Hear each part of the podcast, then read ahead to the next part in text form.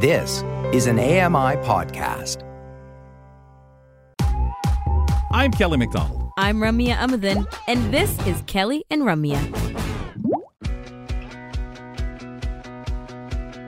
Live from the Accessible Media Studios, this is Kelly and Ramya. Entertainment, lifestyle, and great conversation. It's AMI's on air community, and everyone's invited.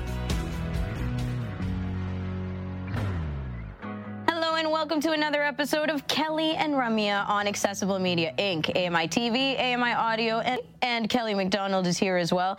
Kels, you have told me about some wild hairdos that you've experienced and uh, taken part in in the past, participated in interesting Not hair willingly. things. No, no, you can't just add that caveat whenever I bring it up on purpose. So, what's a hairdo you didn't try because you thought you couldn't pull off?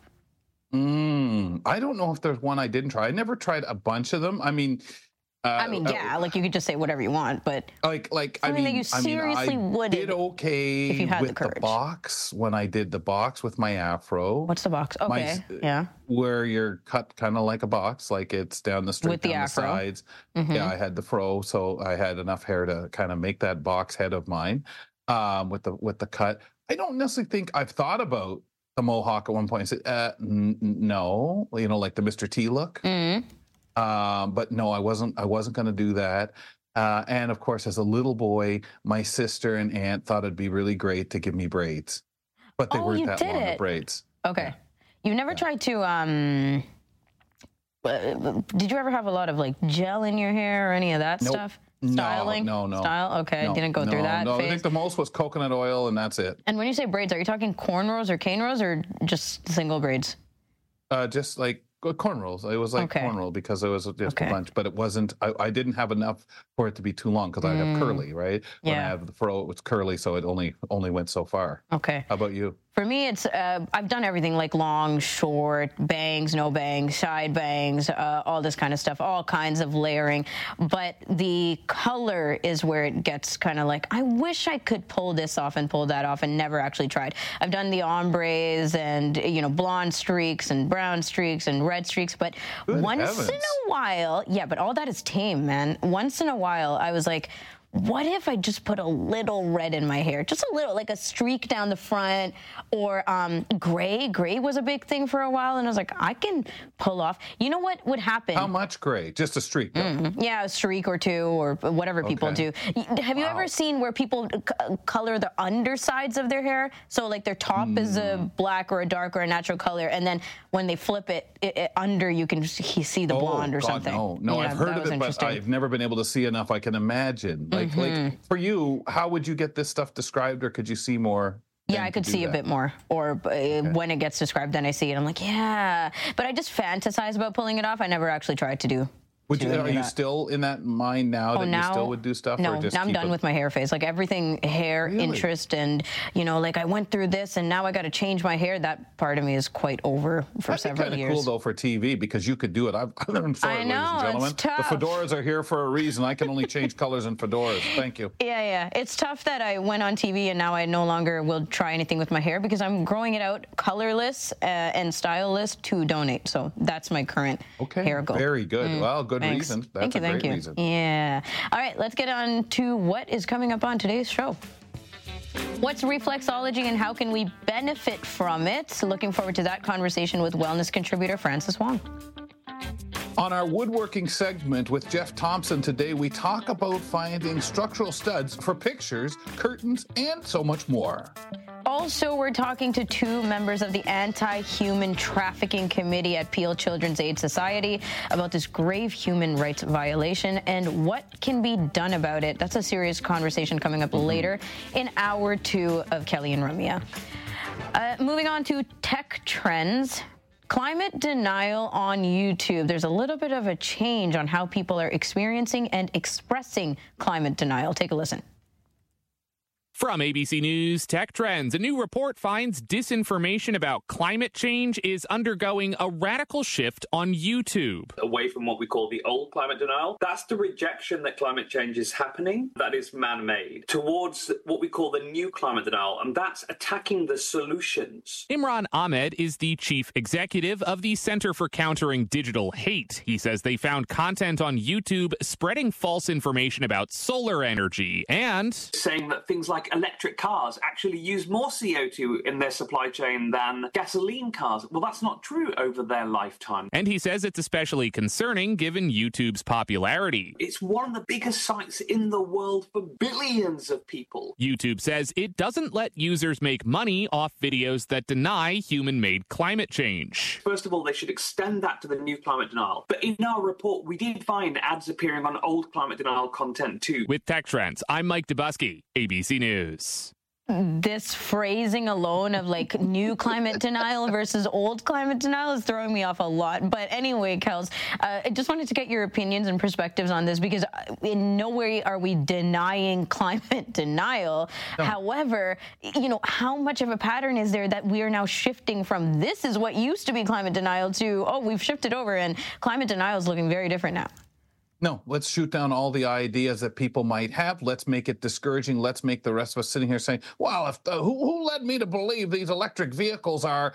And the other thing that puzzles me is YouTube. And it's, well, we won't allow people to make money off it. But it, people, if they go on and say the world is flat, you take those videos down. Should we, if this is incorrect and they're wrong, take them down? Or YouTube, don't you know they're wrong? Yeah. Man. YouTube is so hard to monitor and to filter oh, things gosh, out. I don't like, know how they could. It is literally everywhere and every single kind of thing is on there. So, I mean, I'm not saying people are going to disguise climate denial. It's not like Facebook or all these other things where we're trying to oh, clickbait no, and then. To know. Yeah, yeah, exactly, yeah. right? We're really spreading the message out here. These people um, are wrong. This idea of doing this and creating fresh air, that won't work because yeah. know, that and and again, if you're if you're right, you know, against an idea, okay, that's one thing.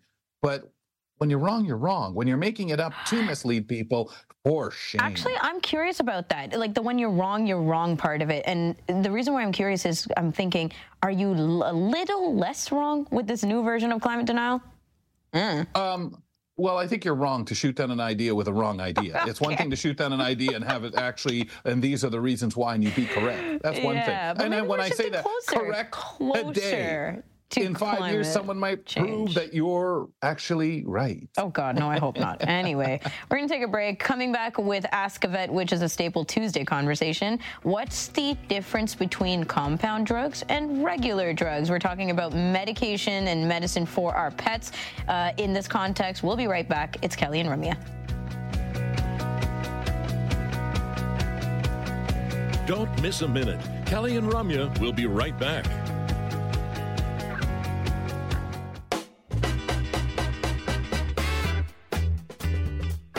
Welcome back. Thanks for hanging out with us. It's Kelly and Ramya on AMI Audio, AMI TV, and your favorite podcast platform. Kelly and I are going to get into our weekly Ask a Vet discussion now. This is when we hang out and learn things with Dr. Danielle Jongkind.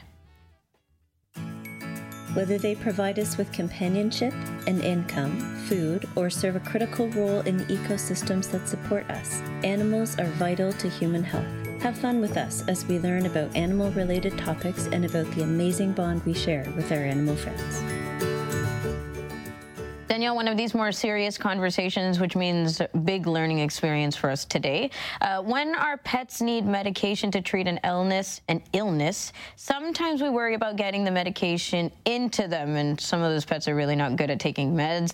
And the vet industry has developed some strategies for helping with these situations, like prescribing medications with flavors for pets, uh, as an example. And sometimes this means that vets are prescribing compounded drugs. So that's what we're really going to get into what compounded drugs are and what regular ones are and what we need to know about the difference here. So I'm really looking forward to the lowdown on this because, um, yeah, if you have a pet, you probably experienced some version or another of challenges, if you will, trying to get meds into your pet, and whether it be syringes or peanut butter or like a nice pill pocket. So, what's the difference between Your the dog's case compounded drugs? drywall. Yeah, I've definitely had to pill Glizzy a couple times, and it's not fun for either of us. Uh, what's the difference between a compounded drug and any other drug, Danielle? Well, before I answer that, let me just say that, you know what? I love peanut butter myself, so I kind of think that, you know, Glizzy's a lucky dog. If you're not going to take it, Glizzy, I will. Danielle. That's right. Without the pill, though, I'll take the peanut butter. Yeah, just a bit. Well, him too, then. Okay. Yeah. Well, um, you know, we sort of have like different classes or groups of drugs available to treat animals in veterinary medicine. And of course, a large part of the drugs we use are specifically developed for animal species by pharmaceutical companies. And these drugs are manufactured to produce a consistent formulation and format. Um, for example, an oral tablet with a set number of milligrams of drug in each tablet, you know, that would be a good example. Um, Health Canada, of course, oversees the Veterinary Drugs Directorate, which has strict requirements in place to get a veterinary drug licensed in Canada.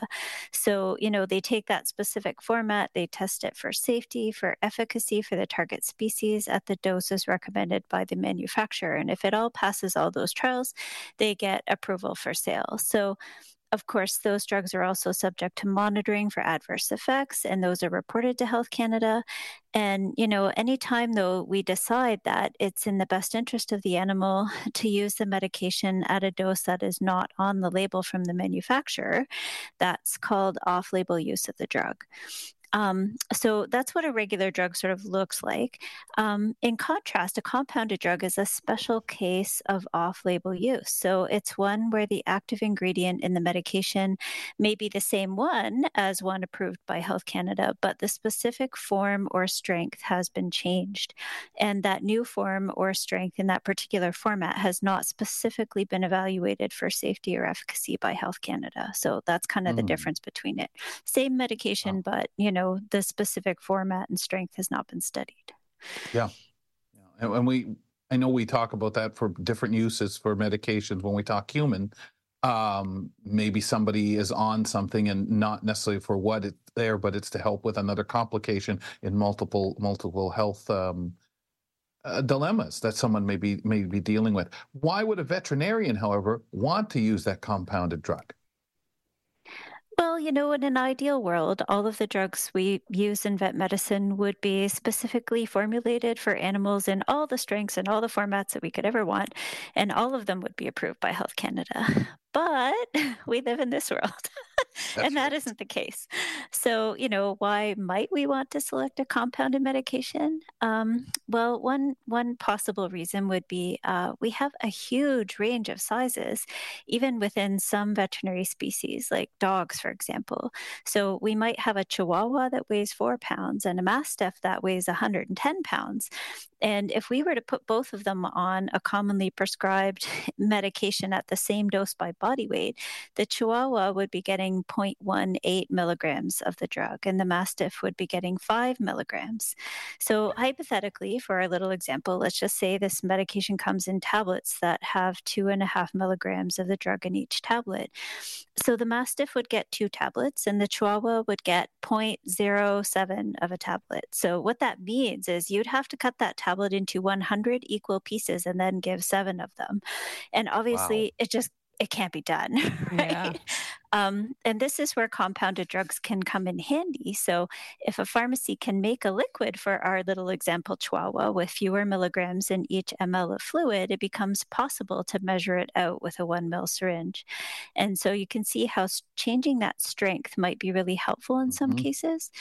Um, Another big reason we might recommend a compounded drug is because a patient is difficult to medicate with the approved drugs that are available. So, you know, some people will find their kitty will accept a liquid much better than a pill, for example.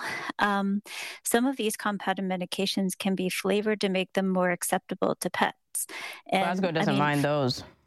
Yeah, that's right. the beef ones, But, yum. you know, yeah, that's right. You know, but forget the strawberry, forget the mint. You know, we're talking about things like beef, fish, or chicken, you know, those kinds of flavors. And um, Another big reason we might decide a compounded drug is for the best is because we're prescribing it for a species for which a medication has not been developed. So mm-hmm. that's much more common in like zoo or exotic animal practices, um, have medications created or tested specifically for them. So, I mean, you know, those are kind of a lot of examples of reasons. Um, when prescribing medications, you know, vets prioritize finding an approved veterinary specific medication option first, because we know that's the safest and most reliable type. Um, if that isn't an option, we try and find a drug approved by Health Canada for use in humans next. Um, even though using those in animals is considered off label use, we know that the medications are standardized in their manufacturing and they're tested, approved, and monitored as well. If there are no appropriate options under that, then, you know, we usually recommend a compounded medication. Okay, so as you said, if it's recommended by the vet, then we sh- should be okay, or you know, someone's done the appropriate research and understanding of the compounded drug to say, yeah, this is fine for your pet to take. But are there risks to pets in taking the compounded medication? Well, there there are potential risks to, to pets and taking any medication, right. really. Um, one of the things your vet does when they prescribe is to evaluate the potential benefits and the potential risks, and then decide if it's in the best interest of the patient to take that medication. And of course, they evaluate the additional risk of using a compounded drug in the same way. So, of course, compounding does add additional layers of risk. You know, we know that that format and strength of that medication is not been specifically proven to be safe or effective. Um, veterinarians are responsible for making sure that any compounded drugs they use or prescribe are formulated correctly. And there are definitely professional pet pharmacies out there that specialize in making compounded drugs for animals. And, you know, we can order from these suppliers and get these medications made up for them. So, me, though, as Joe Public who goes in and, and is curious or may have certain stances um, with concerns oh, that, that whether they're legitimate or not, how would I know if my pet is getting a compounded drug? Well, in Ontario, with a few exceptions, you know, your veterinarian is actually required to tell you if they want to give your pet a compounded medication. Um, they will notify you that the medication has not been through the government's approval process, which makes its safety or efficacy unproven and thus not definitively known. As with all other medications, they'll advise you if you need to take any safety precautions when handling the drug or any side effects you should watch for in your pet. And they might ask you to sign a consent form acknowledging that you have been made aware that your pet has pers- been prescribed a compounded medication and the potential risks involved. So, you know, you you you should be told. okay. Uh, are compounded drugs monitored, Danielle, for uh, you know making sure that they're okay for problems or all of these other things like approved drugs are? Sure, that's a good question. Um, if a pet has a reaction to a medication, you know, we can call the company that makes it and report that reaction to them. And then, of course, they in turn send in reports on these problems to Health Canada. Um, there is actually no uh, requirement for vets to report reactions to compounded medications. Having said that, you know that there is a process in place to do just that, and we are encouraged to call the Veterinary Drugs Directorate arm of Health Canada and report it if something does happen.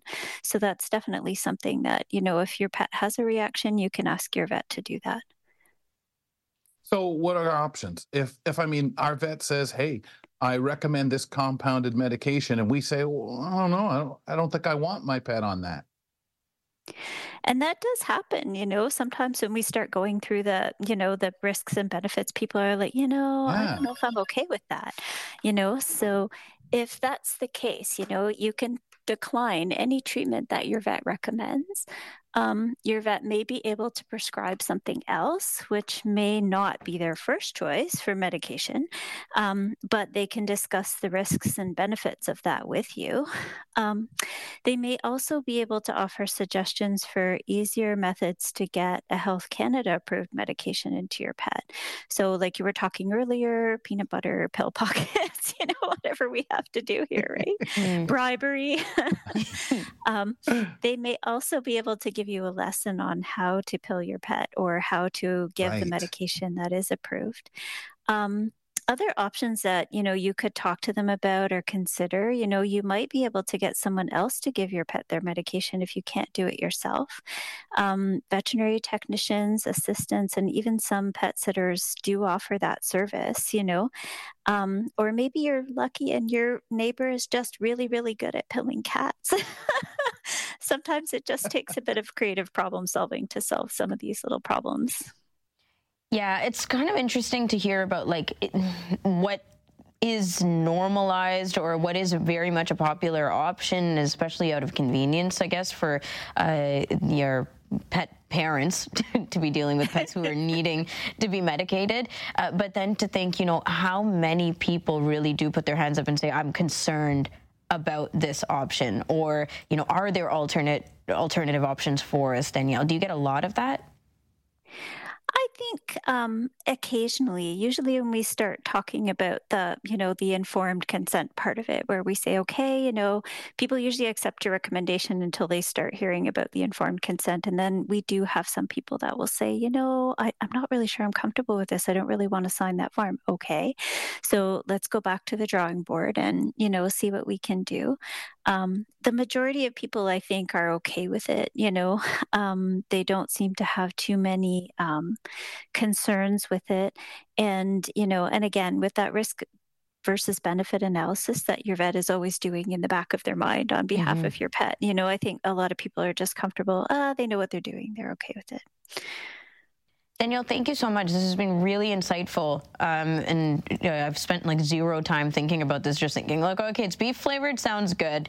Glasgow will take it. so appreciate that. No problem. Yeah, thank you. And we'll talk to you next week. Dr. Danielle Jongkind is our veterinarian who joins us on Tuesdays for Ask a Vet and all the time giving us insightful information on things regarding our pets. After the break, we have a bi weekly wellness chat. That is today. Today's the biweekly, and we're talking about reflexology. What is it? How can we benefit from it? What makes it different than a regular massage? We'll talk all about that on Wellness with Frances Wong after the break. Stick around and learn something new. Kelly and Ramya return with more in a moment.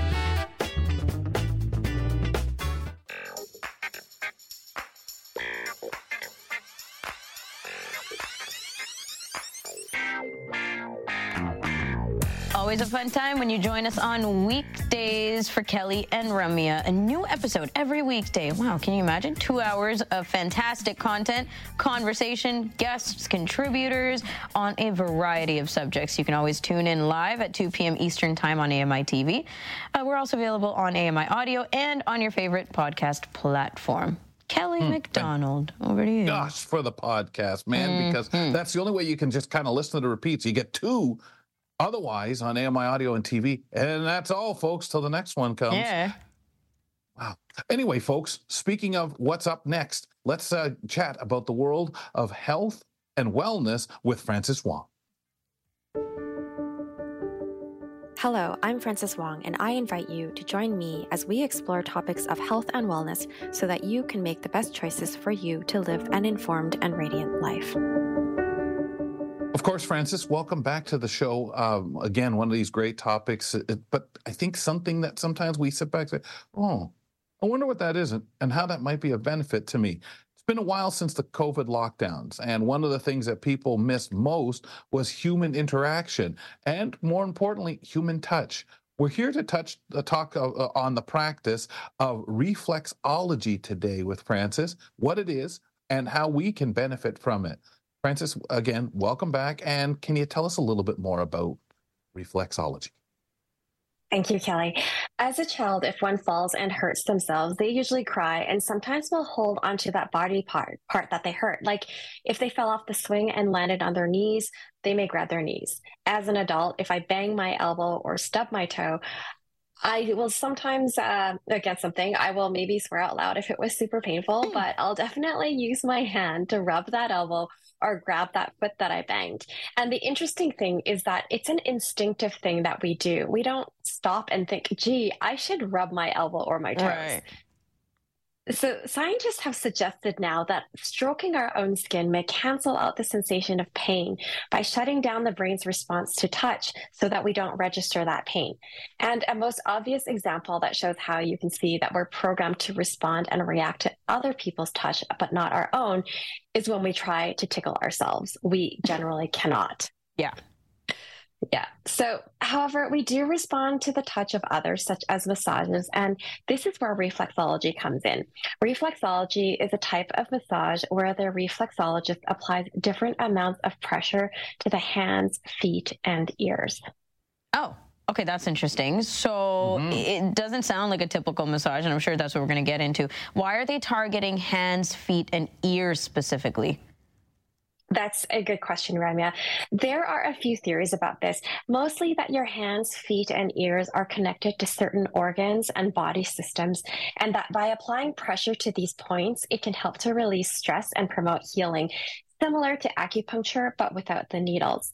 In fact, the World Health Organization scientific group proposed a standard international acupuncture nomenclature and specifically 90 points on the ear. So, have you ever been to the doctor and had a physical exam where you're sitting on the patient bed and the doctor taps your knee? Mm-hmm. Yeah. Yeah. So, what happens when your knee gets tapped? Uh, if if done right, it jumps. Your foot would yeah, likely that, be the one to jump. Mm, yeah. What do you call yes. that? Yeah. I guess reflex. It's, it's yep, reflex, exactly. I'm just going to yeah. check your reflex. You know, on all yeah. the old TV shows, that's like, when you kick someone question? through a wall. Yeah, yeah, that's like, you know. Yeah, yeah, so instinctively your foot will kick, kick out. So in reflexology and acupressure, reflex points that are stimulated on one part of the body affects another part of the body, just like when you tap your knee, but your foot actually is the one that goes moving. So whereas when you get a massage, you're generally feeling the effects directly beneath your hands. So if someone is massaging your neck muscles, you're going to feel the neck muscles. But if you're getting reflexology on the center of the sole of your foot, sure, you'll feel it on your foot, but it's actually actually affecting your kidneys. Oh. Mm, mm, mm. I, I just think of what kind of roadmap, like like as you learn reflexology or or, or you know anything like this, um, to know okay, this happens, this is where it's going to help. I know that's all that education one gets, but how is it that pressing one part of the body affects another, frances Yeah, so there are several theories as to how reflexology works. Let's start with the basics. We know that we are made of matter and energy, but what is matter made of? Well, in a science alert from 2020, physicists have suggested that all matter may be made up of energy fragments, which would mean essentially that everything is made up of energy. So, one theory of reflexology is based on traditional Chinese medicine. In Chinese medicine, our energy, our vital energy or life force, is known as qi when this life force gets stuck in our body and isn't flowing well is when disease or disease occurs. And I've given this example before when we were discussing acupuncture. But if you imagine a garden hose that has water flowing through it as chi, and then someone twists that garden hose and creates a knot, that water or chi gets stuck or blocked. And in the case of the hose, it can back up and create issues elsewhere. Mm. In our body, when we are stressed, we end up creating blocks for our chi. And that is where both acupuncture and reflexology come in to help rebalance the body. So Chinese medicine practitioners believe that qi disruptions create an imbalance in the body's energy, which can lead to illness. So, the purpose of reflexology is to keep that qi flowing throughout the body so that we can remain balanced and, and disease free. In Chinese medicine, different body parts correspond to different pressure points on the body. So, there are reflexology maps that map the ears, hands, and feet to specific organs in the body. And the reflexologist knows where they should apply pressure to affect a specific organ. In reflexology, the belief is that the touch sends energy flowing through a person's body until it reaches the area that needs healing and balance. Interesting. Okay, yeah. And I mean, we see it in our bodies anyway, right? Like actual physical blockages and such. So the the thing around um, reflexology specifically is we're talking a lot more about energy. What are some other theories around reflexology? Yeah, it's definitely about energy. And mm-hmm. there are three more theories that I'll talk about. So, British scientists Sir Henry Head and Sir Charles Sherrington discovered in the 1890s that nerves connected the skin and internal organs. They found that the body's entire nervous system has a tendency to adjust to outside factors such as touch. And so this theory is that a reflexologist's touch may help to calm the central nervous system. The pressure or touch applied sends a message to the central nervous system, which in turn signals the body to adjust the tension level, therefore promoting relaxation and other benefits similar to a massage. Another theory is called zone theory, where the body is divided into 10 vertical zones. The zones are similar but not the same as meridians found in Chinese medicine. Each zone corresponds to fingers and toes and runs up the body, and every organ falls within a zone. So you can access the organ by pressing the point on the corresponding finger or toe. Like the British theory, it's thought that these pathways between the points on the fingers or toes and the organs in the body are connected through the nervous system. And one other theory is known as gate control theory or neural matrix theory of pain. And this theory points uh, posits that pain is a subjective experience created by your brain. So if you can influence the brain, you can also affect your experience of pain. Reflexology can do this by reducing stress and improving your mood. That one interests me because you know you talk about pain thresholds that people have each one yeah. of us uh, very different than than the other or what people can endure um, it seems from what you're saying, Frances, that the body may feel relaxed after reflexology. So, what are some of the benefits of having that reflexology session? Uh, and should we be aware of any side effects? Yeah, so you're correct. Most people will feel more relaxed after a session. Unfortunately, there isn't a lot of research done on reflexology, but in a 2000 study, researchers looked at cancer patients who had breast or lung cancer and found that those who had reflexology reported lower levels of anxiety than those who didn't receive reflexology. And then a different study on women experiencing uh, pain in premenstrual syndromes found that those who received two months of reflexology sessions reported significantly fewer PMS symptoms than women who did not. More studies need to be done, but it seems that benefits include a reduction in pain and in anxiety for some people, but results may vary based on each individual. And then, in terms of side effects, some people have reported mild side effects such as tender feet. And I guess that goes to how sensitive one may be, and lightheadedness or emotional sensitivity. Oh, okay. Uh, how do massage, reflexology, and acupuncture differ? So, one of the main differences is that in a massage, the person receiving the treatment removes their clothing to receive the massage.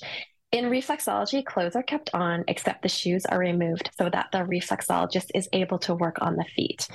Massage therapists work on the body from the outside in, where they will focus on manipulating the muscle, muscles or fascia to release tension, Whereas reflexologists work on the body from the inside out, where stimulating the nervous system releases outward tension. Reflexology is more similar to acupuncture and acupressure in that the theory is based on influencing the body's vital energy through the stimulation of points on the body. There is a difference, though, as the reflex points used in reflexology don't always line up with the same points used in acupuncture and acupressure. Hmm. Interesting. Wow, that's very interesting. So, are there people who should not be doing reflexology? Yeah, so as with any kind of uh, treatment, it's a good idea to take precautions, especially if you have uh, any chronic health conditions, by running it past your doctor. Reflexology is beneficial for most people, but because it works to improve blood circulation in the body, people with blood clots or those who are pregnant should also re- avoid reflexology. People con- who have conditions that affect their feet, like a foot injury or gout, may still be able to receive reflexology by having it done on their hands or their ears. Reflexology is seen as a complementary treatment, not a medical one. It may help relieve some pain for certain conditions, but by itself should not be seen as primary care. And reflexologists don't diagnose or treat illnesses, but can help the body heal itself and ease some of the pain that people may have. And of course, it's nice to have some human touch. Very good.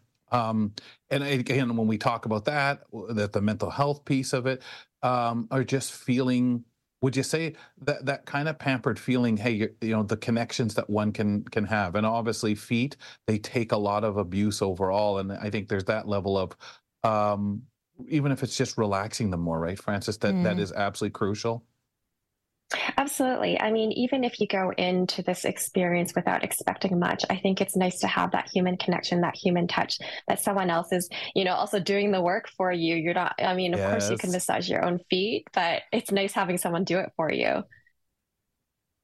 I've tried acupuncture and, of course, you know, the traditional massages and stuff, but reflexology, as you said, it's not as known, Frances, or promoted. Like now it's great because we got all these um,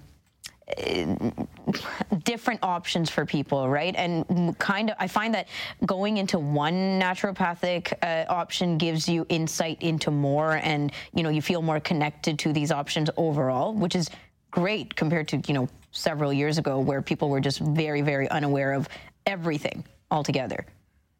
Yeah, and it is again complementary. So it works yes, with other, you know, treatments. So it's nice to have a little mix and you can just try it out and see if it works for you. Mm-hmm.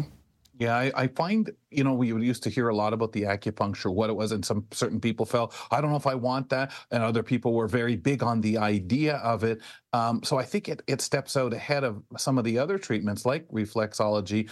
But I love the idea of, of a person who discovers that thing that works, but just giving them a try and seeing what part of reflexology or, or, or, a massage may work for you and maybe other parts don't. Um, and maybe you're better with shoulder work or, or lower you know lower back work uh, when it comes to a massage and not so much with your legs. You may not notice as much. And i think that's very um, it's kind of subjective isn't it frances it is. And also this is a good option if you're someone who really doesn't like needles.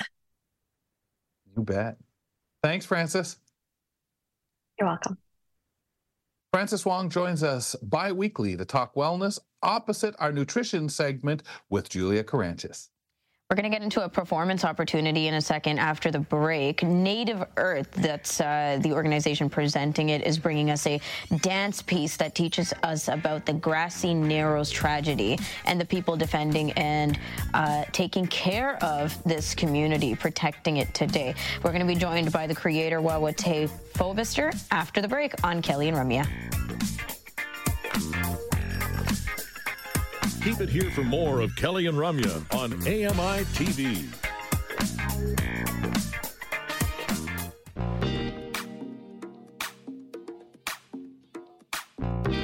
Welcome back. It's Kelly and Ramya on AMI Audio, AMI TV, and podcasts. Uh, we are joining you on a Tuesday afternoon, and we've got a lot going on past this first hour, but before we wrap up the first hour, let's get into a very interesting uh, and important performance slash production that's coming up that we want to tell you about.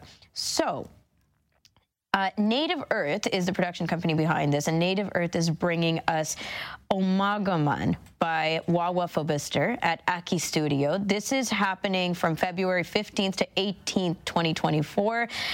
And this is a dance piece. So the intention behind this dance piece, um, which is choreographed and performed by multiple Dora Award winner Wawa Fobister, uses movement, sound, and storytelling to illustrate the fierce land defenders of grassy narrows.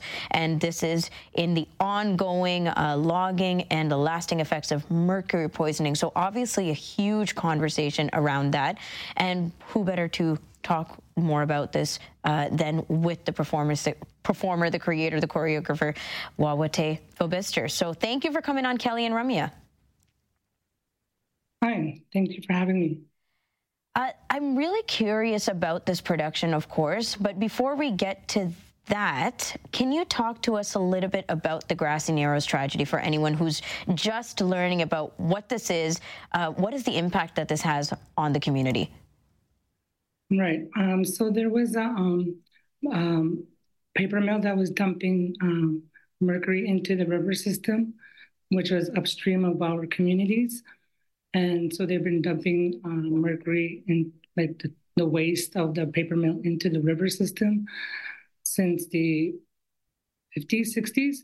And um, yeah, so and it just and it's been and our people has been like we live off the water and and the water was our main source of food and mm. economy, and yeah, and so it's been just devastating to our people because we consume the fish, and fish was all was our huge um, part of our our livelihood, and so yeah, and so it's just it's so it had devastating effects to our people, making our people sick and and just destroying like the landscape and yeah, so that's like biggest thing in a nutshell, really. Yeah, and can you clarify for us geographically where this community is located so people get an understanding? Yeah, it's in northwestern Ontario, so just like um, on the corner there, just before you hit Manit- um, Manitoba into Winnipeg. Mm-hmm. So we're about yeah, so it's we're about two hours um, away from Winnipeg. Um, yeah, so we're in the corner, the northwest corner there. Okay, thank you. It, it, I remember the stories when this was brought to light, and a lot of dismissing, and I'm sure what people heard uh, as it became a national story, uh, Waawaate, uh, people really were hearing the I don't want to say the end, but certainly a, a cry out uh, about this, tr- you know, tragedy and what was being done, and the disrespect to the water, to the cultures, to everything. Because you know, you're talking your your food supply, your water, but just a dismissing of the concerns. So uh, wonderful. I'm, I'm kind of curious with your personal journey. How did you create this project and and knowing and certainly being close to it? Um, well, it was like a long time coming. Like it's because it's been like since been around since I was you know born really. Right. And um and like I knew it was an important piece of my my community and where I come from and so it was always brewing like how do i how do i how do i you know how do i bring this story forward like mm. so it's been like on my mind since really the beginning of my career which 20 years so it's just been brewing inside.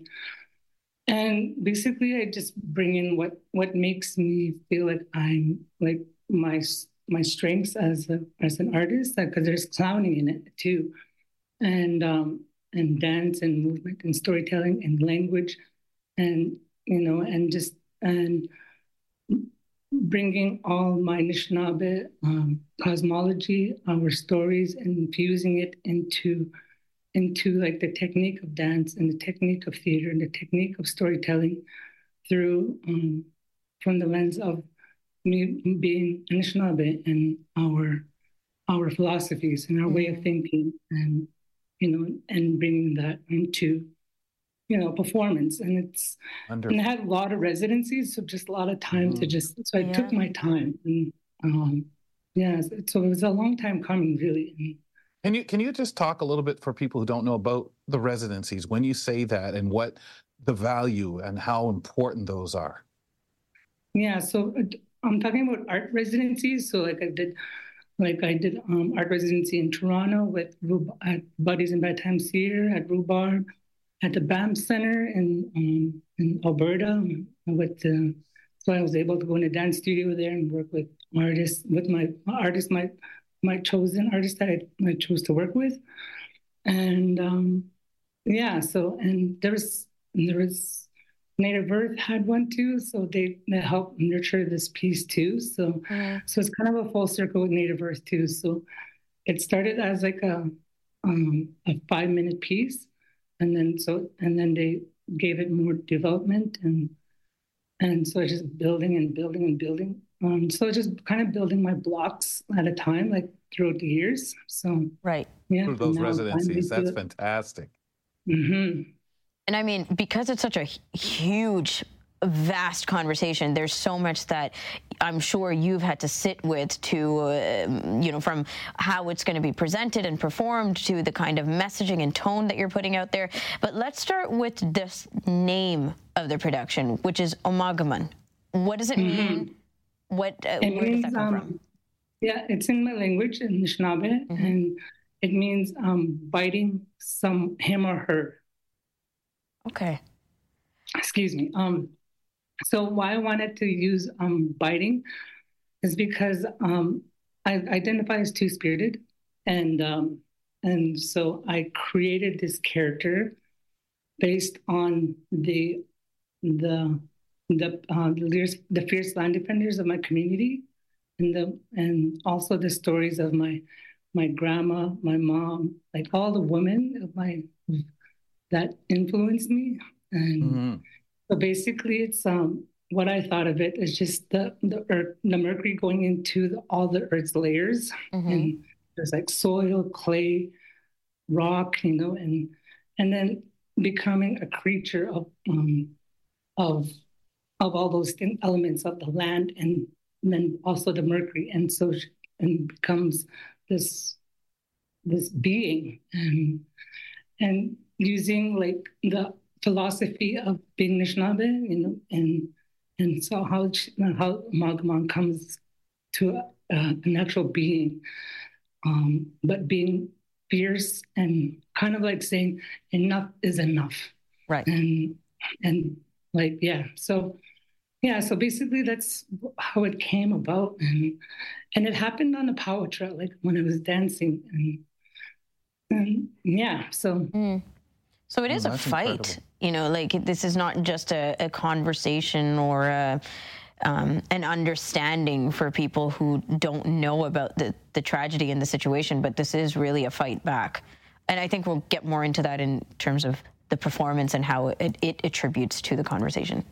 Yeah. Yeah, yeah, it totally is. It's like because it's to me, it's kind of like um poetic justice a bit, like just yeah, yeah. of like you know being um because I don't want to like I don't want to like you know I'm, I want to be like be a word of the hand. So like there's just ways of how to go about it, and I'm not a separatist, so like I want to be able to come to an understanding, and you know, and we all live here together, yeah. and you know we gotta live, and we gotta find ways how to how how what that is what does that look like, and and you know accomplish something like that as as we all gather here, and um, yeah, and just Magaman would just be like, please respect um, us, please respect the land, please respect, you know, our people, you know. So it's kind of like her, um, what one of her bottom lines, really, what she says, you know, Otherwise, I'll bite real hard. Mm-hmm. exactly that. Mm-hmm. And the bite is through that theme, whether you're talking about the eating stuff that contains the mercury, the land, you know, gulping it up and, and what it does in the way of harm going forward and how you have to fight or bite back to say, hey, this is this is wrong. Right. Now I'm curious because you're using different methods to do so in a show. And I, I know we try to stimulate an audience to understand us, but to be entertained. But that understand us is what you're going for here. So, how do you use movement, dance, and storytelling to capture the tragedy? Um, well, like I, to me, it's about, I guess, just capturing the, the spirit of being a Anishinaabe, and mm-hmm. and me, just me channeling my my ancestors and mm, the ones that have passed from mercury poisoning, you know, and because I'm speaking for them too. Right. The voices and and uh, you know, and it's come from me. It's come from a really true, honest place, and um, and through my uh, like my dance because I'm a powwow dancer, and and then so I went to training like in my dance training, and then and then another way is clown, which is just right. you know just being in the present in the moment with the audience and just connecting with each audience member.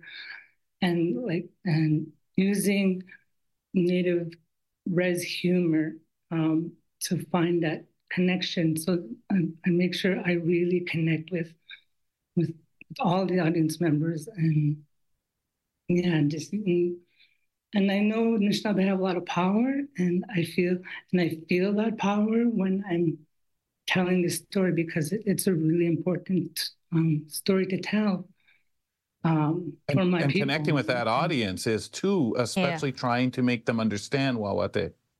Mm-hmm.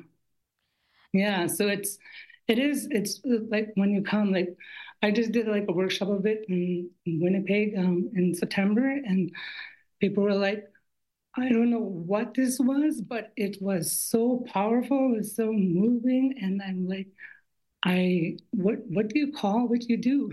mm. um, um, well, I just use my like for me, I I'm as Anishinaabe, like we we um, we sing, we dance, we tell stories, and it just and so it's a combination of everything, you know. So that's Right. what it is being telling from the an, a real honest place as an Anishinaabe of wanting to protect the land and take care of the land because like the way the earth is going right now it's it's scary. It's, scary for us. And absolutely and it's just another way of like from an Anishinaabe perspective of how to take care of like and it's important to take care of the land and the water because the rate that we're going it's like I don't know how long we're gonna have.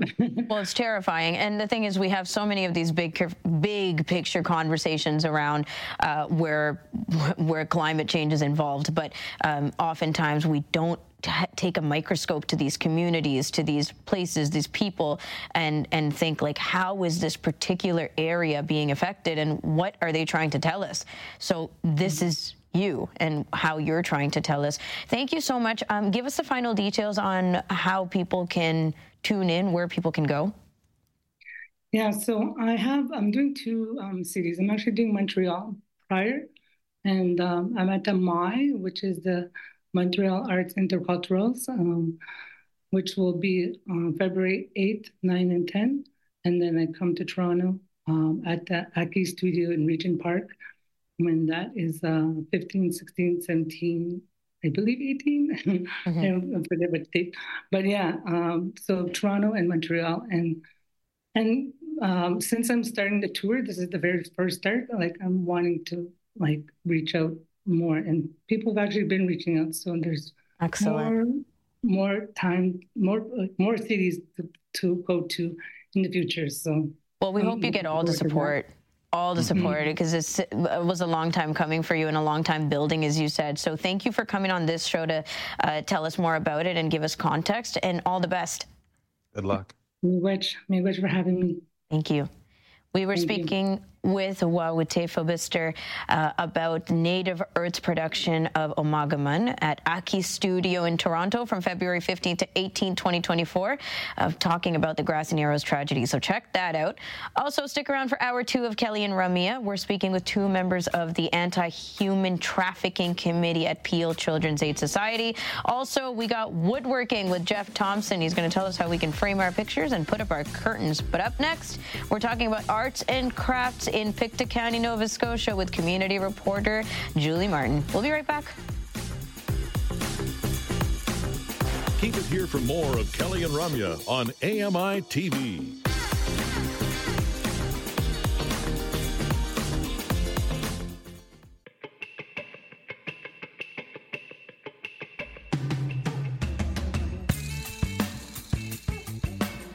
Back to Kelly and Ramya. It's hour two of the show. I'm Ramya Amadin with Kelly McDonald. We're your hosts, 2 to 4 p.m. Eastern Time on AMI TV, Monday to Friday. And then we're also available on AMI Audio at 4 p.m. Eastern and available on your podcast platform wherever, whenever. And that's why you listen to podcasts. Kelly? How's it going? Well, folks, it's time as we uh, Monday, Tuesday, and Wednesdays do on the show. get into visiting with our community I'm reporters. I want to know how you're doing. Sure, you do. Starting hour Uh, two.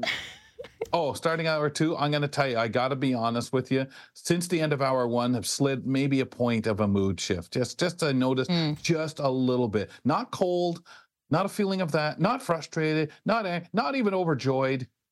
Just a shift about a point one. That's how I am. All right. Sorry, ass now. There. I feel good now. Thanks for telling me. we visit with our community reporters on Monday, Tuesdays, and Wednesdays on the show. This is great because these folks are from different regions around the country and they bring to us things that are going on and observations in their areas. It's time to get our uh, community report from Pictou County, Nova Scotia. We welcome in Julie Martin. Julie, it's been a while. Um, best of the season to you. How are you? Best of the season to you too, Kelly. I'm good. I'm good. Thanks. Yeah. Um, everything is just. I like you it. lot are having a rough time, but oh, it's nice here. Yeah, it's a little rough now. We've been really lucky. Luck ran out, some would say. Some are happy because finally they can do their winter thing, ski, maybe even skate if they can find some decent ice. But I think we're um, too close to the freezing point where we are uh, to make it really nice stuff. Julie, you've got a lot of things to talk about. I want, I'm fascinated by your first item today. Discover the fabric of Pictou County at the Museum of Industries. I love this kind of thing that we learn about a place. Oh, it's it's a really nice museum. I mean, they've always got something going on. Um, it's a great place to to go visit at any time. Um, however, the exhibit that starts this Saturday, the 27th, from 1 till 3 at the Stellarton Museum of Industries, is um, the art tactile art support group that is run in Pictou County here um, with Sarah Moja, the artist. Um, this is the first project that we did with Sarah when this group started.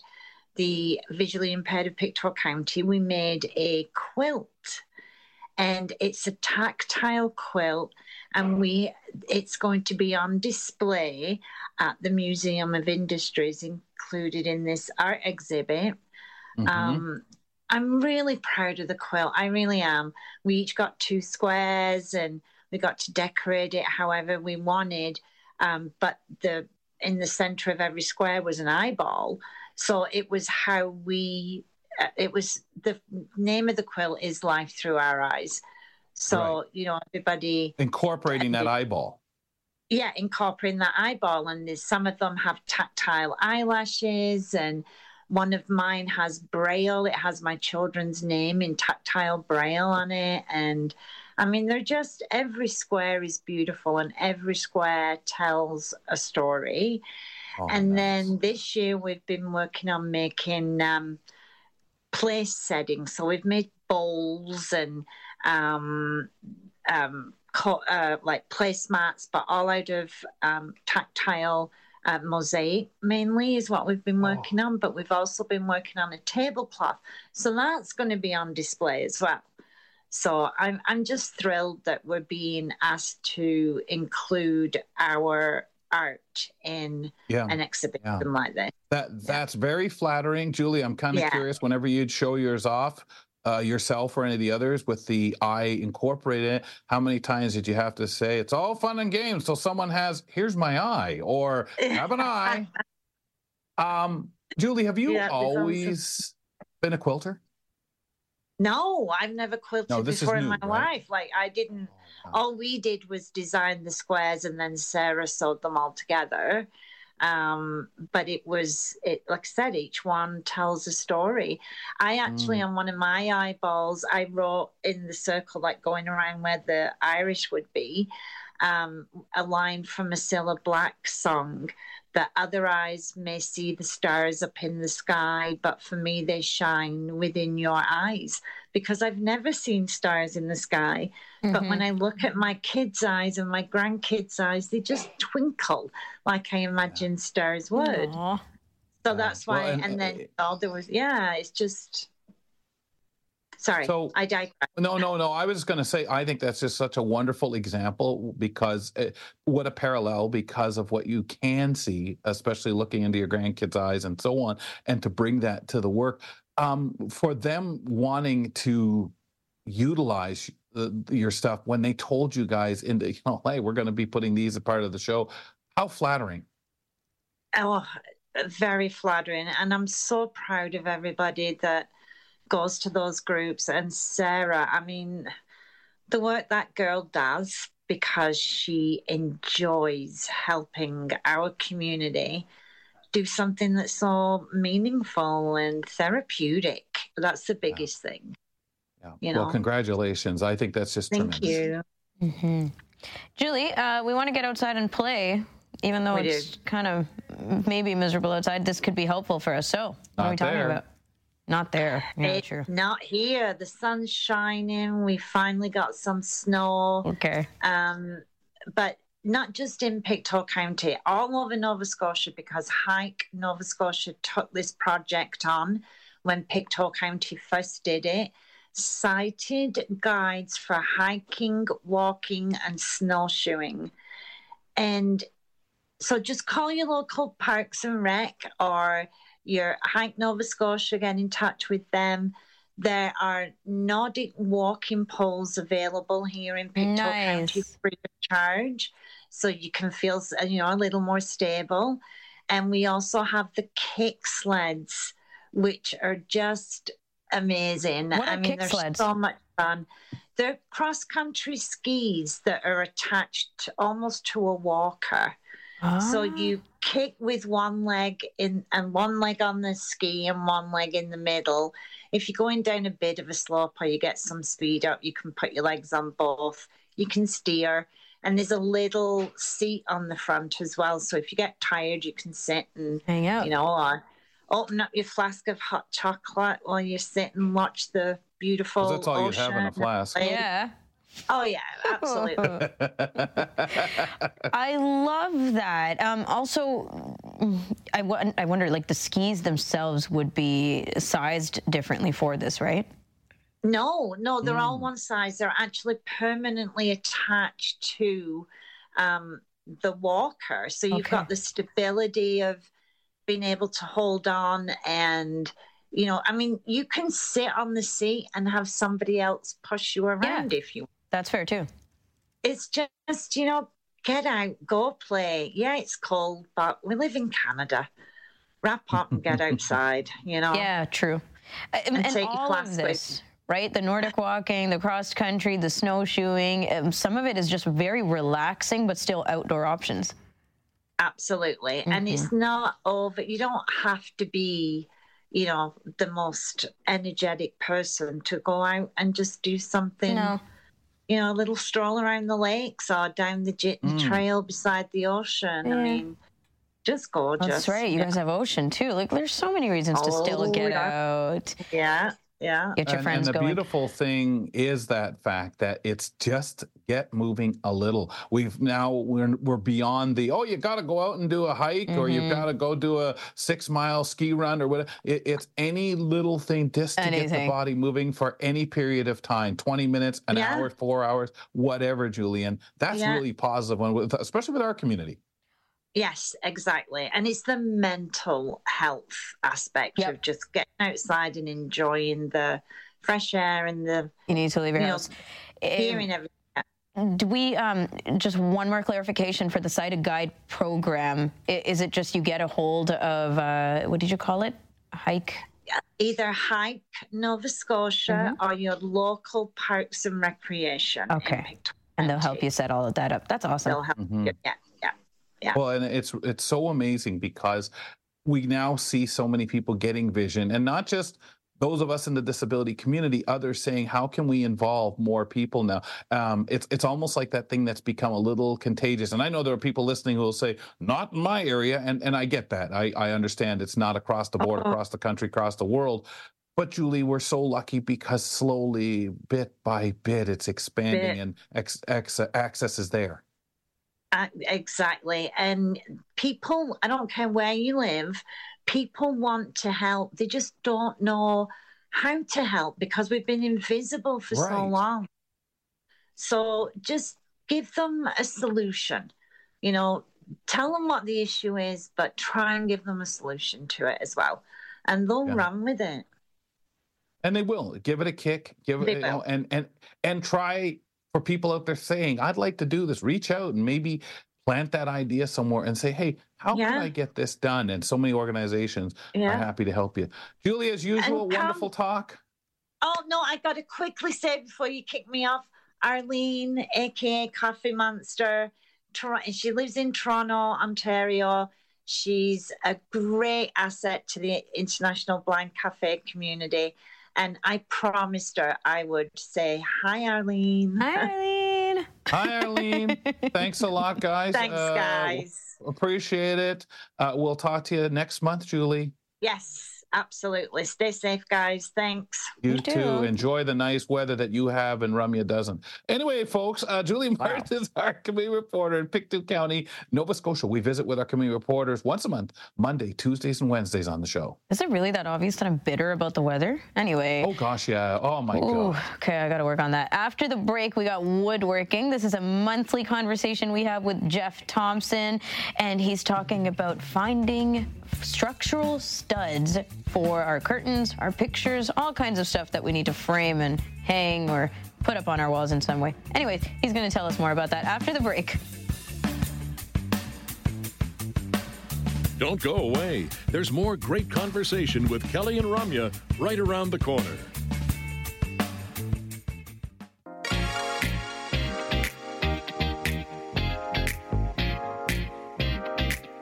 Looking ahead to the rest of the year, Kel's planning vacations and such, you know?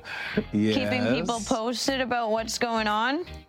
Keeping things scheduled into your schedule that the company mm-hmm. says you're supposed to be here now. We're supposed and now to you take discover off it and say, time. oh, Like now. We're supposed to try to tell people when we're going to be taking off time throughout the year, but they want it as soon as we can. oh. I thought you were talking about all this time you've had off the last week on the show. Yeah, right. I was sick. That wasn't fun time off.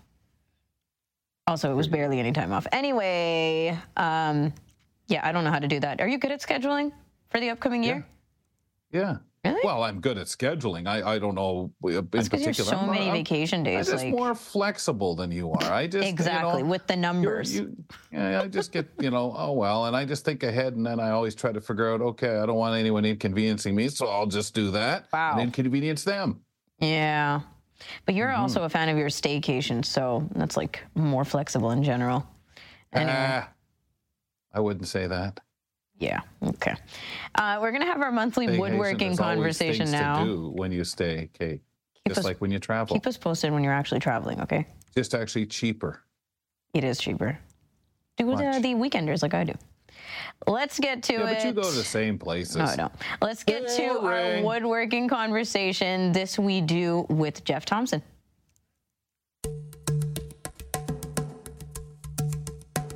Hi, I'm Jeff Thompson.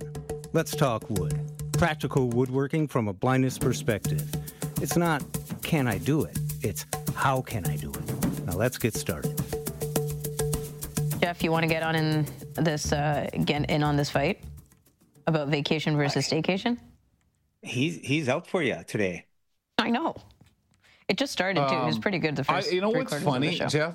It's just funny when she tries to rope people in. It's like that old saying, you know, the more people that agree with me, the more right I am. No, Yeah. there could just more 100%. people that are Well, wrong. votes, It just, just means more people are wrong. Okay, that sounds like a. Have you ever heard of the phrase "you problem"?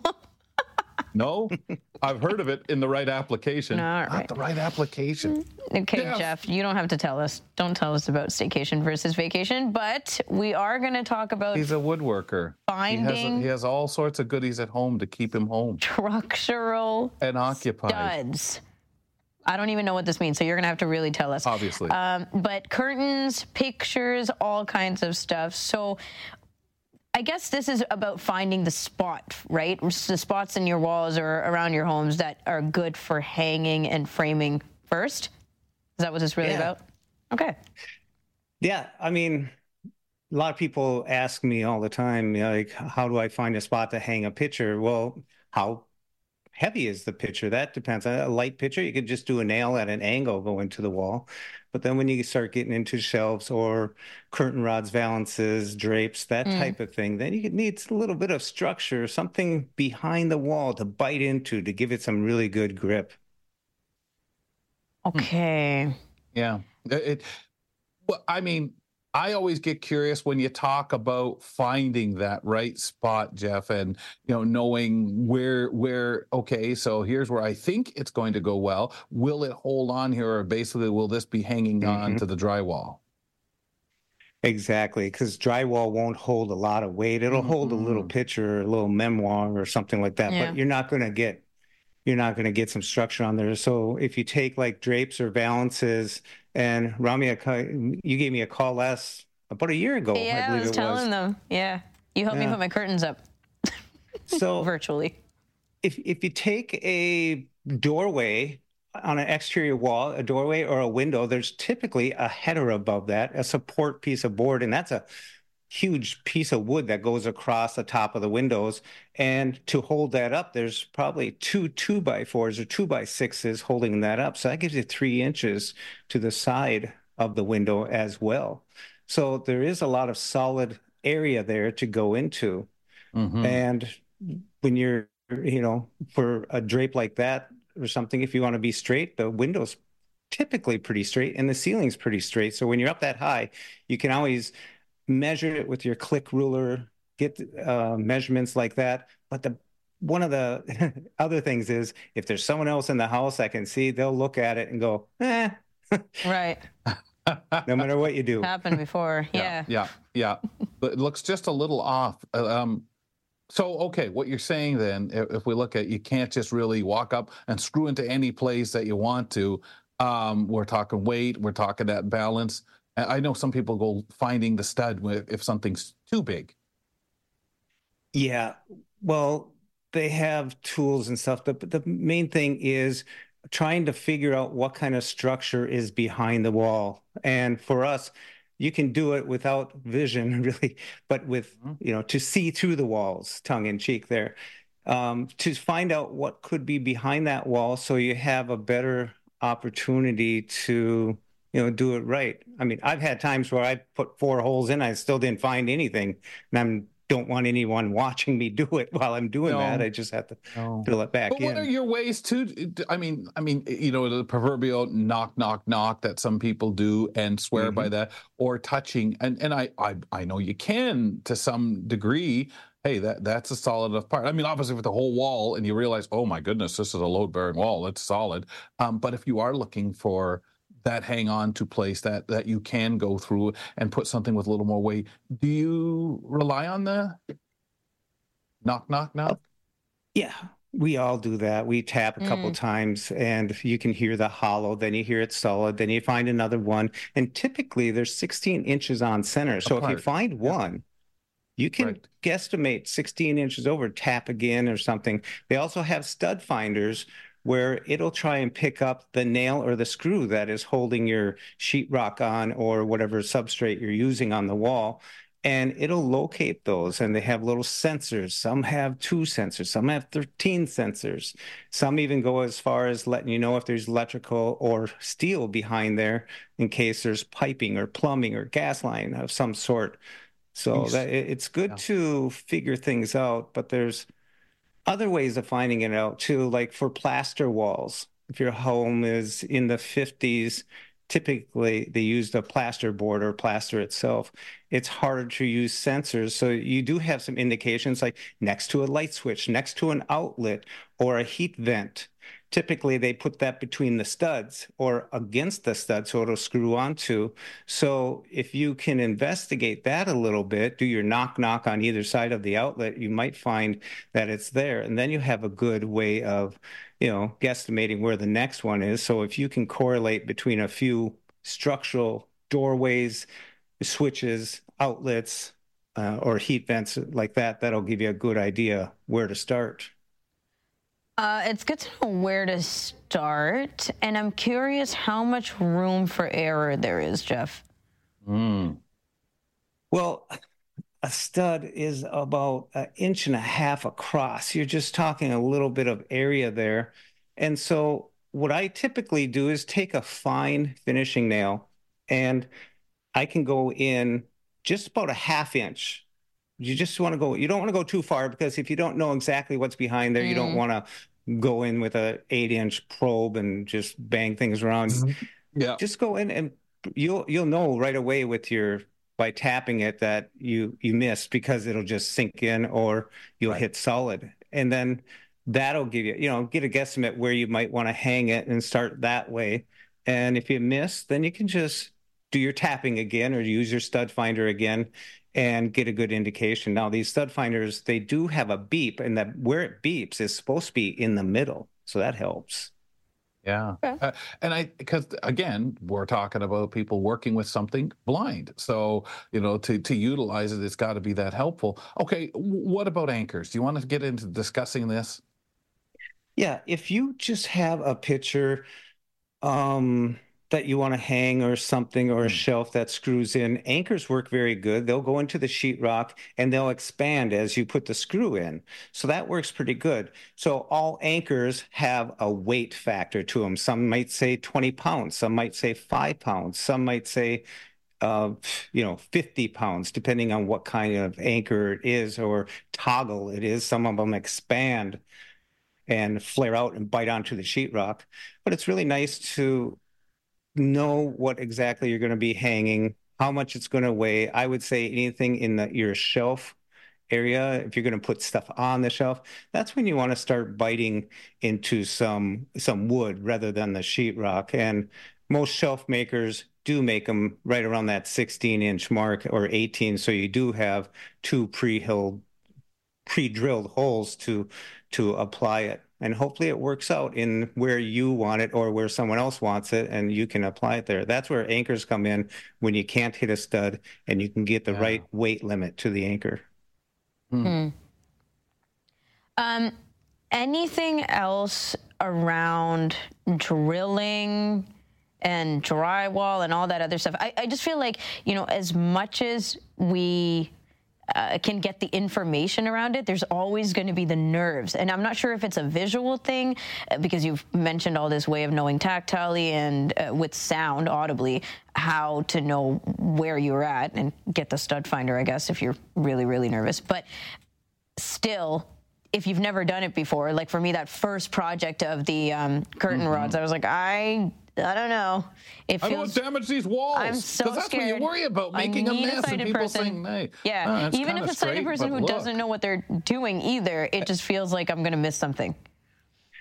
Yeah, and that's why, you know, that's why I say probe with something small so you can at least mm-hmm. find something solid. But the stud finders with the multi sensors on them will give you a good uh, view of what's behind there.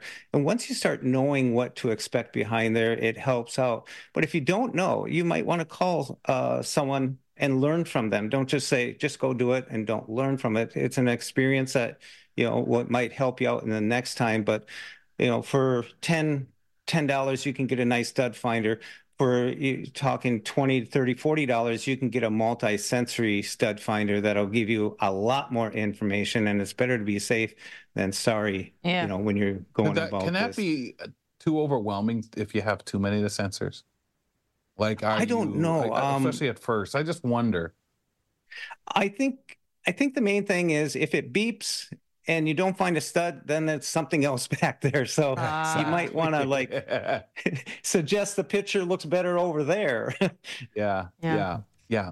But and at least it's one of those that things that you just have more. to, yeah, just and, be precautious. And being cautious is a safety mechanism in you. So that it's a good way to approach things rather mm-hmm. than someone that just grabs a hammer and says, "I'll do That's it." Right, starts pound. Well, even if you find that stud, like or what you perceive to be, whether you have the stud finder or not, you still want to go in gently to be sure. You know, mark that spot right. by going in, like you said, use that, you know, and just kind of okay, yeah, that really is.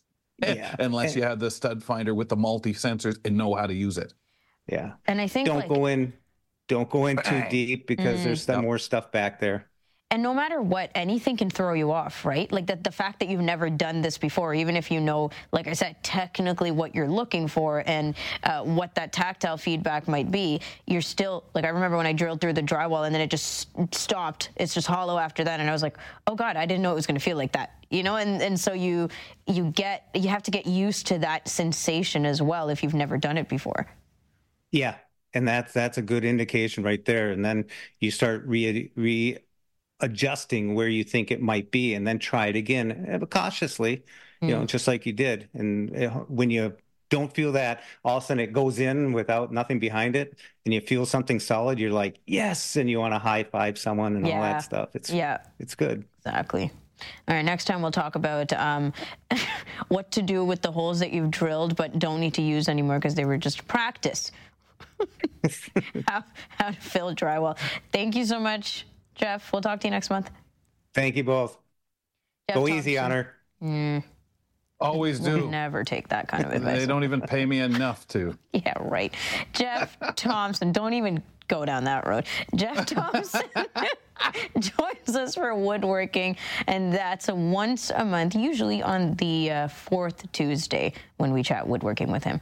After the break, we've got another um, guest conversation for you. We're speaking with two members of the Anti Human Trafficking Committee at Peel Children's Aid Society about this grave human rights, rights violation uh, and what we can do about it. We'll be right back. It's Kelly and Ramya. It's fun, insightful, and inclusive. Kelly and Ramya return in a minute.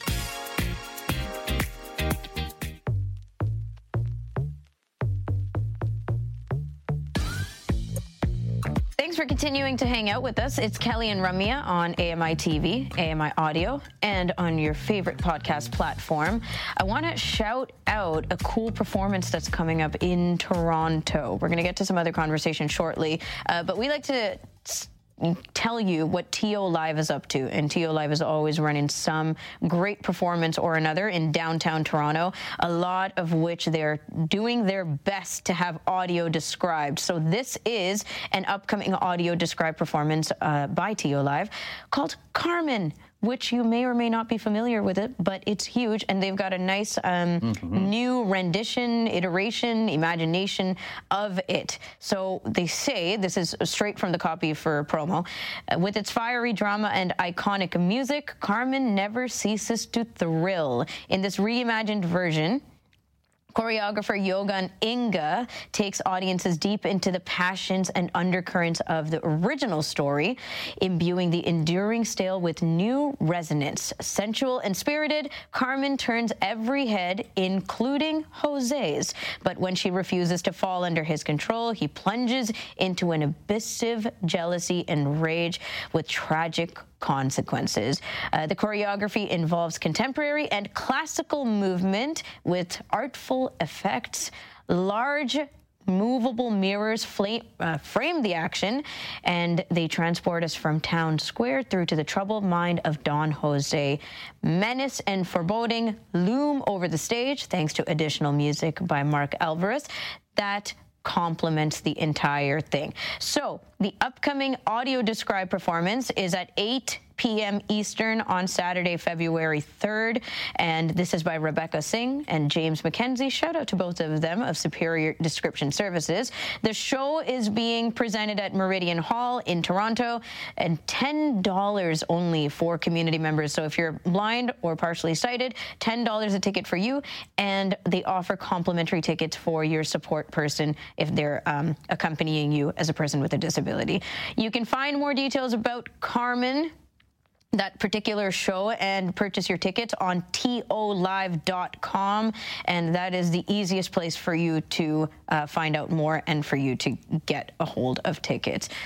All right, that's it. Check it out. And we're always keeping in touch with TO Live. So if you uh, listen to the show often enough, you will find more audio described performances that they're going to be performing and putting on for us. Do you have your tickets?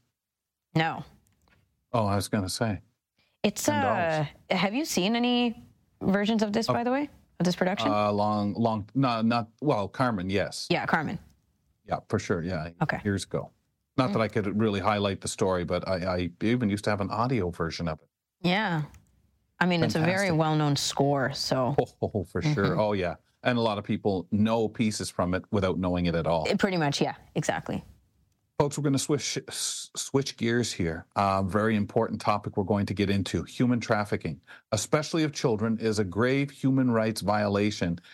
Today, we're learning how the Peel Children's Aid Society is working to end human trafficking and protect present and future generations. Our guests are Alicia Booth, uh, Supervisor, Adolescent Services, and Arathi Pakanathan, Advice and Assessment Worker. Welcome to the show. We appreciate you giving us time. Thanks for coming on, Kelly and Ramya. And I'm going to ask if you both could uh, take a moment and tell us a little bit about who you are, your roles with uh, Children's Aid Society, uh, with Peel Children's Aid Society. Um, Alicia, can we start with you? Absolutely. Thank you for having us on today. It's really uh, a privilege to be here. So, uh, as you mentioned, my name is Alicia Booth, and I am a supervisor here at the Peel Children's Aid Society. Uh, my role specifically is over our Youth Success 16 Plus team. Uh, and what that team really encompasses is working with our youth that are 16 years old and over uh, and supporting them, um, youth who've been involved in the child welfare system, but really supporting them in um, transitions to adulthood and helping them uh, with their safety and their well being. And so we come across all kinds of issues, as you can imagine, um, that young people go through today. And so we really support them um, from the place of helping them with transitioning. Um, and so we come across human trafficking as well with some of these youth. And so we're really um, privileged to be able to be here today to speak about that. Arathi, please, your position. Hi, again, thank you for having us. Um, so, my position at the agency is a child protection worker, and I currently am on a specialized team at the agency that looks into allegations of abuse or neglect made towards children under the age of 18 uh, by a professional in the community. Uh, but we also take on um, any type of cases that might be media cases or serious incident cases, which are high risk. I further specialize in, in human trafficking cases, so I do work work directly with children and youth who uh, might be at risk of, uh, of being involved in human trafficking or might mm. be actively involved in human trafficking. So this is like obviously a very sensitive subject matter, not just here on the show or uh, when you're speaking about your work, the two of you, but um, when speaking directly to people who may be involved or have been involved, there's so much uh, that needs to be considered just in terms of sensitivity. Mm-hmm. So, um, how do you go about having these conversations? Can you let us in on what this work actually involves and the connection that you need to establish when uh, just bringing up uh, the subject matter of human trafficking? It's not something that we take part in every day, this kind of conversation. You're absolutely correct. It's not an everyday conversation that we have. And I think a lot of the time it's also not a an issue that we realize is happening in our own backyard. Yeah. Um, yeah. And so, you know, when we do have these types of conversations, or when we feel that we have to have these types of conversations with children, youth, and their families, um, we do have to focus a lot on rapport building um, because you know what without that level of comfort and that sense of safety um, there's not going to be a safe space for the youth or the child to, to disclose what they might be experiencing uh, which is which could be a huge deterrent to a child coming forward about their experience. And so to create that space of no judgment of uh, trust um, and that rapport is huge not just with the youth but also with the family um, to be able to trust a stranger that sometimes walks into their house for the first time and is asking um, you know, a bunch of information about such a sensitive topic. In your work, I'm yeah, I would. Curious. I'd also sorry. add. Oh no, no worries. Oh, no, you, go, you go ahead. Add, no, go ahead. No, perfect. Thank you so much. I'd also add that um, even when we we provide information or, or train our staff here, one of the things that we really talk about that's important in relation to engagement is also the bringing up the conversation around human trafficking and mm-hmm. so if there is the absence of referring to you know this area of safety planning in a youth's life it's not something then they can reference later when maybe they're in an unsafe situation and so if it's not a conversation that is brought up um, and spoken about uh, in relation to you know their online safety safety in the community yes. then it becomes something that they can't think about or contemplate later and so even though sometimes it's hard or maybe uncomfortable to broach those situations or those conversations, um, it's really important to bring up because in the absence of speaking about it, they don't have that to fall back on. Yeah. So I'm curious because you did mention, and I, this is where I was kind of going to go when I interrupt you, and I apologize there. The avenues that in combating this that you have discovered um, in, in your defense in being vigilant where are we finding a lot of the luring, um, the the getting access to the young people, particularly that are getting themselves pulled into human trafficking, forced into it, however you the proper verbiage is um, when it comes to it. Um, are we seeing more online? Is that where a lot of that, or on the streets? I don't know who wants to start. Yeah, so there's definitely been with the the last few years and what's impacted, you know, the entire world with people being at home and being online, there's definitely been a an increase and a surge in online activity and we've we've known, we've heard research has shown that there have been a lot of a lot more attempts of people to lure um, young people online. Um, and yes. so human trafficking isn't necessarily just someone walking up to, you know, a young person or a child at a bus stop anymore, right? It's it's the chat chat rooms, it's, you know, secret apps, it's different things like that. And then there are the promises, right, that come with if you, you know, you do mm-hmm. A, B, and C for me, then we can give you this. And so there's oftentimes a promise of, you know, a better life or mm. um, access to resources that maybe they can't afford or their family doesn't have the economic resources to be able to um, to provide for them. And so oftentimes it's happening there. The other thing that we share when we're we're discussing this information is that sometimes sometimes it's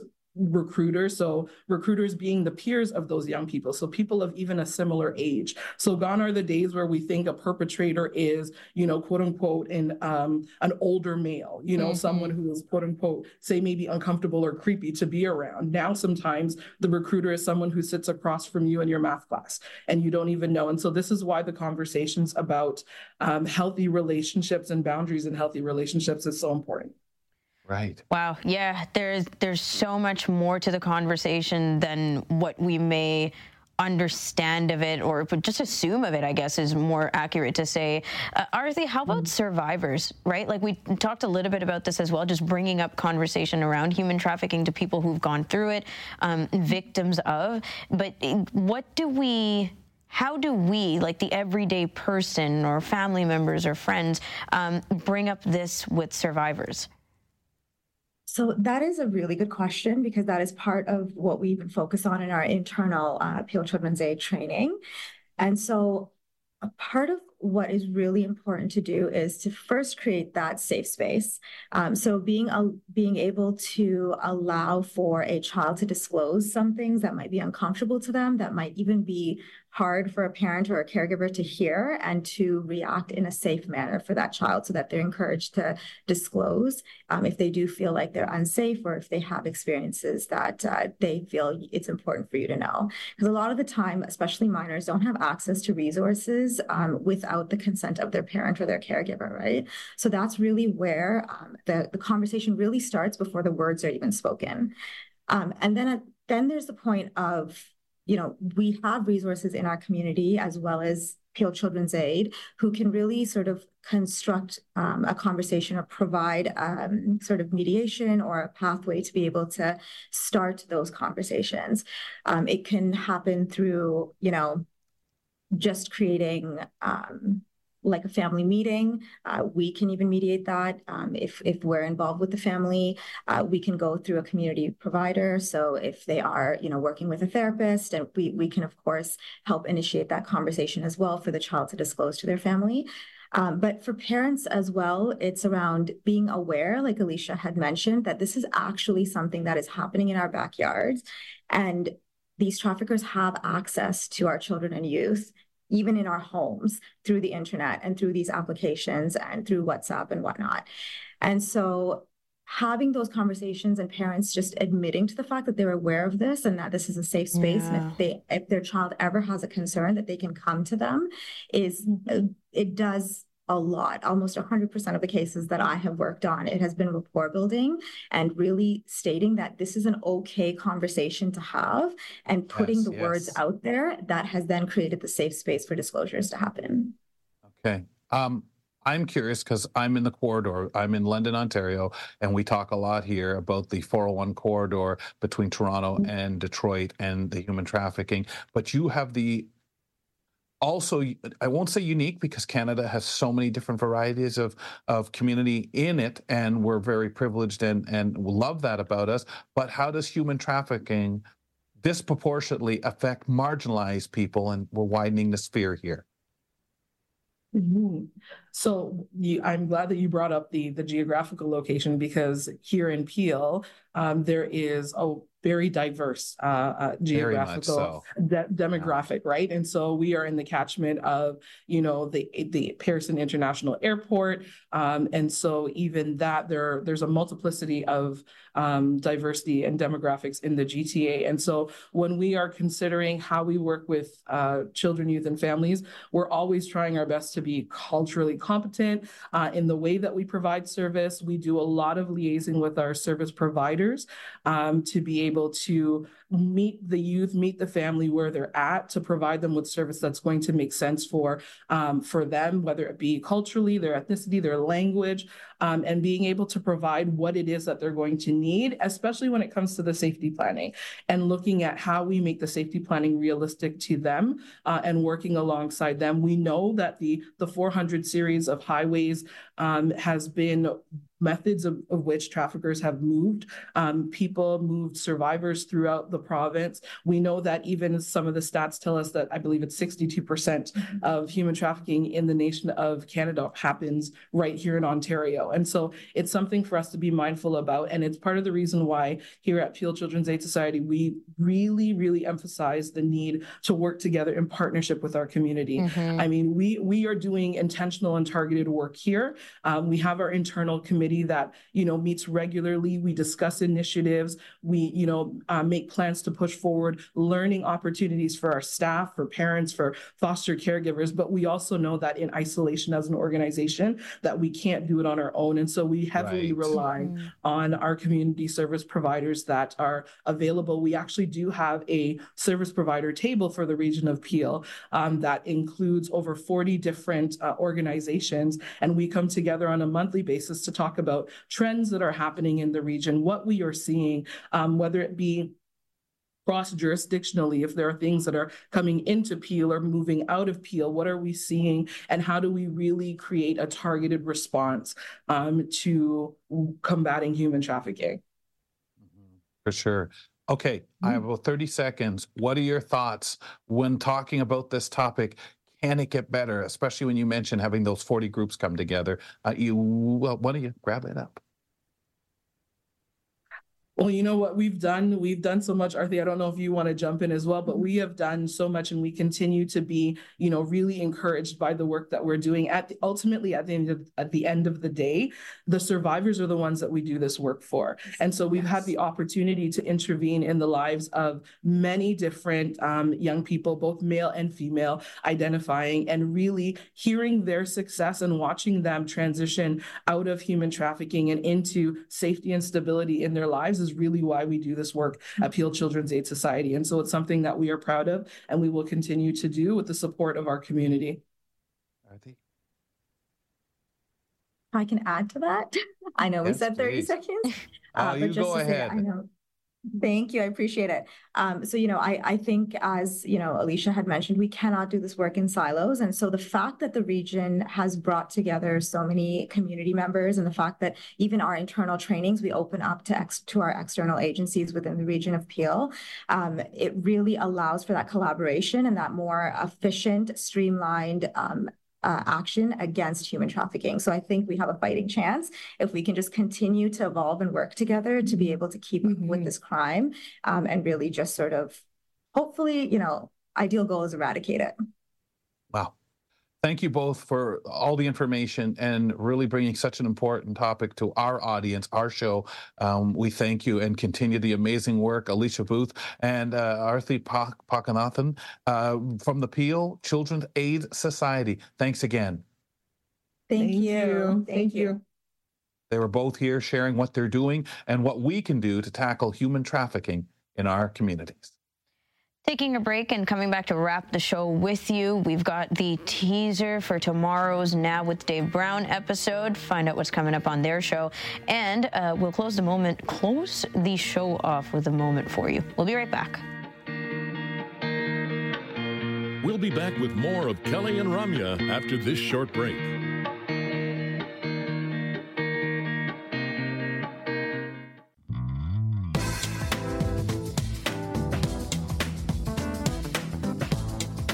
If you're still sticking around, then we appreciate you. We're wrapping up the show here. It's Kelly and Ramya, AMI Audio, AMI TV, or where you listen to your podcasts. That's where you can find us.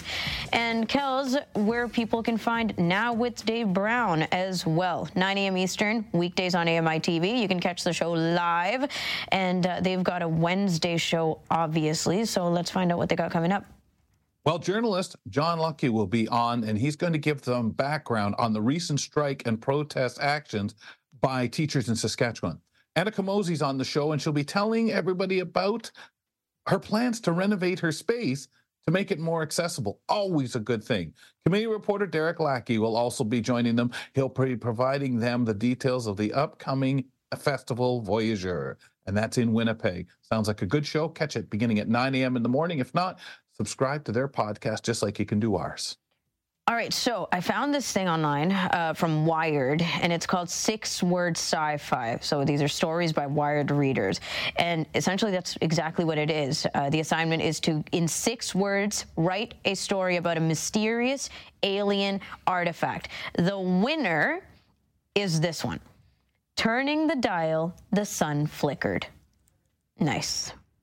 Turning Oh, the Dial, nice. The Sun Flickered. That one is by an electric poet. Uh, then this was submitted by Instagram. But here are some honorable mentions, okay? Because uh, all of them are good. And if you've ever done the, oh, I can't even remember what this is called now, but you know, these one sentence stories, uh, there's the website. I'll come back with you tomorrow to tell you what the, the site is, but they're really, really fun where you create stories in one sentence and that's it. So people go ham with the commas and punctuations to try to get all of it into one story and they're really really a hoot to read. So anyways this is uh, this kind of reminded me of that right? In the spirit with the six word wi-fi. Uh, wi-fi? Sci-fi. Okay so here are some honorable mentions. We assembled it. It disassembled us. By chris colburn. This was submitted by email. The next one. Astroarchaeo astroarchaeologists find original Venus flytrap. Really gets your uh, imaginations going. Bill Brown. Next one. The object looked to be smiling. Jeff Sulray. It keeps repeating, they are coming at Tiffy Healy. The orb opened, flash began unfurling at Ross VDW. Game of Fetch knows no size at Heavy Shark 1. That one's my favorite so far, by the way. Game of Fetch knows no size. Should that should that have won the actual contest as far as you're concerned? Yeah, that's the one I would have chosen. And countdown began when oceans were drained at Myralite. Hmm. Inhale to achieve the blade. I guess that was just going for alliteration. Just like us, aliens lose sunglasses at Mommy Weirdest. It knew we would unfind it. Marcus Wustenberg. And okay, that's it. Did any of these stick with you? Sunglasses? Uh, the first one. The, the first one did. I did like that. Yeah, I like the, it. The actually winning one. Mm. And, some of the to achieve the blade. That, that Oh, kind of that's a good interesting. one, but, too. it, Yeah. but when you think about what they're supposed to be, it just kind of some of them to me. I don't know. That's not necessarily an Mm. object. Anyways, go to wired.com if you want to read more of them. Uh, we are going to wrap up now, and we'll be back with you tomorrow, 2 p.m. Eastern on AMI TV, where we got TV Talk with Greg David talking The Sopranos because they got 25 years. And what are some of the oddest competitions in the world? Beth Deer lets us know on the buzz. We'll be back tomorrow. Catch you then on Kelly and Ramya.